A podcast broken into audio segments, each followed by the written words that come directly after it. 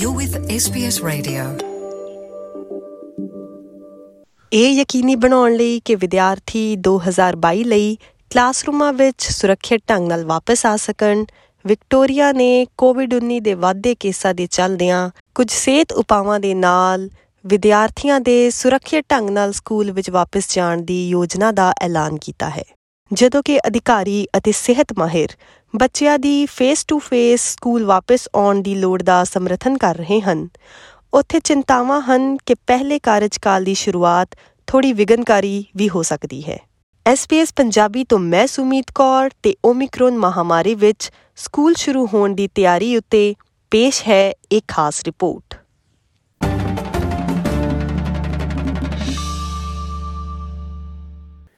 ਕੋਵਿਡ-19 ਦੇ ਚੱਲਦੇ ਪਿਛਲੇ 18 ਮਹੀਨਿਆਂ ਤੱਕ ਟੁੱਟਵੀਂ ਪੜ੍ਹਾਈ ਅਤੇ ਰਿਮੋਟ ਲਰਨਿੰਗ ਦਾ ਅਨੁਭਵ ਕਰਨ ਤੋਂ ਬਾਅਦ ਵਿਦਿਆਰਥੀ ਜਨਵਰੀ ਦੇ ਅੰਤ ਵਿੱਚ ਵਿਕਟੋਰੀਆ ਦੇ ਕਲਾਸਰੂਮਾਂ ਵਿੱਚ ਵਾਪਸ ਆ ਰਹੇ ਹਨ। ਵਿਕਟੋਰੀਆ ਸਰਕਾਰ ਨੇ ਆਪਣੀ ਬੈਕ ਟੂ ਸਕੂਲ ਯੋਜਨਾ ਜਾਰੀ ਕੀਤੀ ਹੈ, ਜਿਸ ਵਿੱਚ ਪ੍ਰਾਇਮਰੀ ਅਤੇ ਸੈਕੰਡਰੀ ਸਕੂਲਾਂ ਵਿੱਚ 14 ਮਿਲੀਅਨ ਤੋਂ ਵੱਧ ਰੈਪਿਡ ਐਂਟੀਜਨ ਟੈਸਟਾਂ ਦੀ ਡਿਲੀਵਰੀ ਵੀ ਸ਼ਾਮਿਲ ਹੈ।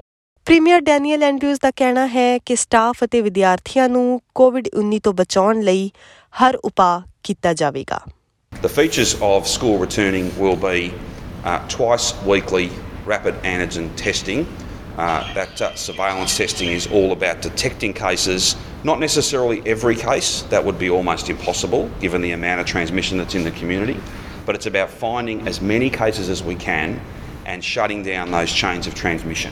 Premier Andrews ਨੇ ਇਹ ਵੀ ਕਿਹਾ ਕਿ ਰਿਮੋਟ ਲਰਨਿੰਗ ਨੂੰ ਸਿਰਫ ਇੱਕ ਆਖਰੀ ਉਪਾਅ ਵਜੋਂ ਹੀ ਵਰਤਿਆ ਜਾਵੇਗਾ It'll be challenging.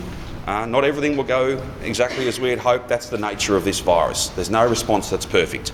But through hard work and goodwill, uh, I'm absolutely confident that we'll get, uh, we'll get our kids back and we'll keep them there and we'll keep them safe, as safe as we possibly can. ਯੋਜਨਾ ਤਹਿਤ special ਸਕੂਲਾਂ ਵਿੱਚ ਡਾਕਟਰੀ ਤੌਰ ਤੇ ਕਮਜ਼ੋਰ ਵਿਦਿਆਰਥੀਆਂ ਅਤੇ ਅਧਿਆਪਕਾਂ ਨੂੰ ਹਫ਼ਤੇ ਵਿੱਚ 5 ਦਿਨ ਟੈਸਟ ਕਰਵਾਉਣ ਲਈ ਕਿਹਾ ਜਾਵੇਗਾ।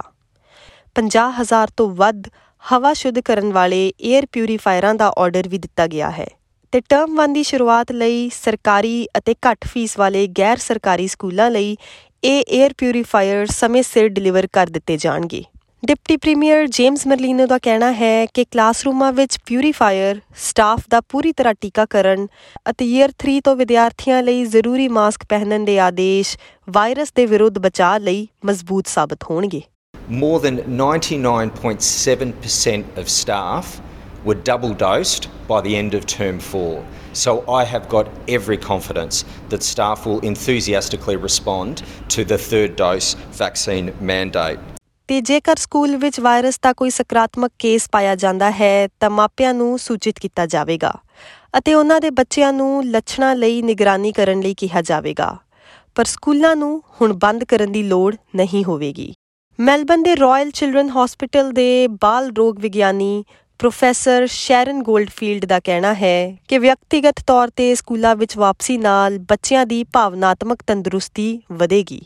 As kids go back, as we get the benefits of the um, mental health and well-being of children and being at school, we also think about okay, what are the opportunities for really reinforcing that within that extraordinary setting called schools and early childhood education and care that can really look after children's mental health and well-being as well as their development um, and their learning. New South Wales ਵੀ ਦੋ ਰਾਜਾਂ ਵਿਚਕਾਰ ਸਹਿਯੋਗ ਤੋਂ ਬਾਅਦ ਲਗਭਗ ਰਲਦੀ ਮਿਲਦੀ ਇਹੋ ਜਹੀ ਬੈਕ ਟੂ ਸਕੂਲ ਯੋਜਨਾ ਅਪਣਾ ਰਿਹਾ ਹੈ ਪ੍ਰੀਮੀਅਰ ਡੋਮਿਨਿਕ ਪੈਰੋਟੈਟ ਦਾ ਕਹਿਣਾ ਹੈ ਕਿ ਬੱਚਿਆਂ ਨੂੰ ਸਕੂਲ ਵਿੱਚ ਰੱਖਣਾ ਉਹਨਾਂ ਦੀ ਪਹਿਲੀ ਤਰਜੀਹ ਹੈ Uh, we all know that kids do better at school, uh, not just from an educational perspective, uh, but from a mental health and social outcome perspective.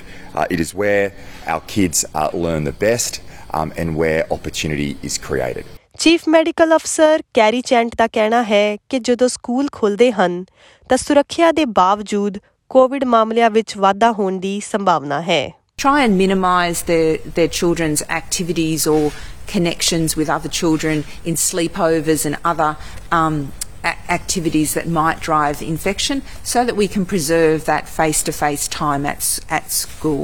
ਹਾਲਾਂਕਿ ਬਹੁਤ ਸਾਰੇ ਮਾਪੇ ਯੋਜਨਾ ਦਾ ਸਮਰਥਨ ਕਰ ਰਹੇ ਹਨ ਪਰ ਕੁਝ ਮਾਪੇ ਇਸ ਬਾਰੇ ਚਿੰਤਿਤ ਹਨ ਕਿ ਸੁਰੱਖਿਆ ਉਪਾਅ ਉਹਨਾਂ ਦੇ ਬੱਚਿਆਂ ਨੂੰ ਕਿਵੇਂ ਪ੍ਰਭਾਵਿਤ ਕਰਨਗੇ Personally, I think two tests is a bit excessive. I think maybe one a week. Um, I'm fine with that as long as like the tests are done at home. I wouldn't trust someone else constantly testing my daughter at school. It's a pain for kids. Um, so the by um, just by hearing that two tests per week, that's a bit too much for kids, I guess. New South Wales the teachers federation ਸੂਬੇ ਭਰ ਦੇ ਵਿਦਿਆਰਥੀਆਂ, staff ਅਤੇ ਪਰਿਵਾਰਾਂ ਦੀ ਸਿਹਤ ਅਤੇ ਸੁਰੱਖਿਆ ਨੂੰ ਲੈ ਕੇ ਕਾਫੀ ਚਿੰਤਿਤ ਹੈ। ਫੈਡਰੇਸ਼ਨ ਦੇ ਪ੍ਰਧਾਨ ਐਂਜਲੋ ਗੈਵਰੀਏਲੇਟਸ ਦਾ ਕਹਿਣਾ ਹੈ ਕਿ ਇਹ ਸਕੂਲੀ ਸਾਲ ਦੀ ਵਿਗਨਕਾਰੀ ਸ਼ੁਰੂਆਤ ਹੋਵੇਗੀ ਅਤੇ ਬਹੁਤ ਸਾਰਾ ਸਟਾਫ ਇਸ ਨੂੰ ਲੈ ਕੇ ਚਿੰਤਤ ਮਹਿਸੂਸ ਕਰ ਰਿਹਾ ਹੈ। There is no other industry where one is required to be on a work site, literally with hundreds of other people, in some instances more than 2,000, stuck in restricted, often poorly ventilated spaces, also known as classrooms, with up to 30 people. ਉਧਰ Queensland ਰਾਜ ਪਹਿਲਾਂ ਹੀ ਸਕੂਲੀ ਸਾਲ ਦੀ ਸ਼ੁਰੂਆਤ ਵਿੱਚ ਦੇਰੀ ਕਰ ਚੁੱਕਾ ਹੈ। ਸਿਹਤ ਮੰਤਰੀ ਯੂਐਟ ਡੀਅਤ ਨੇ ਉਹਨਾਂ ਮਾਪਿਆਂ ਦਾ ਧੰਨਵਾਦ ਕੀਤਾ ਹੈ ਜਿਨ੍ਹਾਂ ਨੇ ਆਪਣੇ 5 ਤੋਂ 11 ਸਾਲਾਂ ਛੋਟੇ ਬੱਚਿਆਂ ਦਾ ਟੀਕਾਕਰਨ ਕਰਵਾ ਲਿਆ ਹੈ। Uh, 5 to 11 year olds, we are now almost at 25%, which means almost one in four of our 5 to 11 year olds are vaccinated now, 24.62%. And I remind parents that it's just as important to get your 12 to 15 year olds vaccinated as well. We are not at 70% double dose for the 12 to 15 year olds. So we really want to see those numbers come up before they start the school year. ਇਸ ਤੇ ਚੱਲਦੇ ਦੱਖਣੀ Australia ਨੇ ਵੀ face to face ਸਿੱਖਿਆ ਤੇ ਵਾਪਸੀ ਦਾ ਐਲਾਨ ਕੀਤਾ ਹੈ। SBS ਨਿਊਜ਼ ਲਈ ਬਰੁਕ ਯੰਗ ਦੀ ਇਹ ਰਿਪੋਰਟ SBS ਪੰਜਾਬੀ ਲਈ ਤੁਹਾਡੇ ਤੱਕ ਲੈ ਕੇ ਆਈ ਹਾਂ ਮੈਂ ਸੁਮੀਤ ਕੌਰ। ਫੇਸਬੁੱਕ ਉਤੇ SBS ਪੰਜਾਬੀ ਨੂੰ ਲਾਈਕ ਕਰੋ, ਸਾਂਝਾ ਕਰੋ ਅਤੇ ਆਪਣੇ ਵਿਚਾਰ ਵੀ ਪ੍ਰਗਟਾਓ।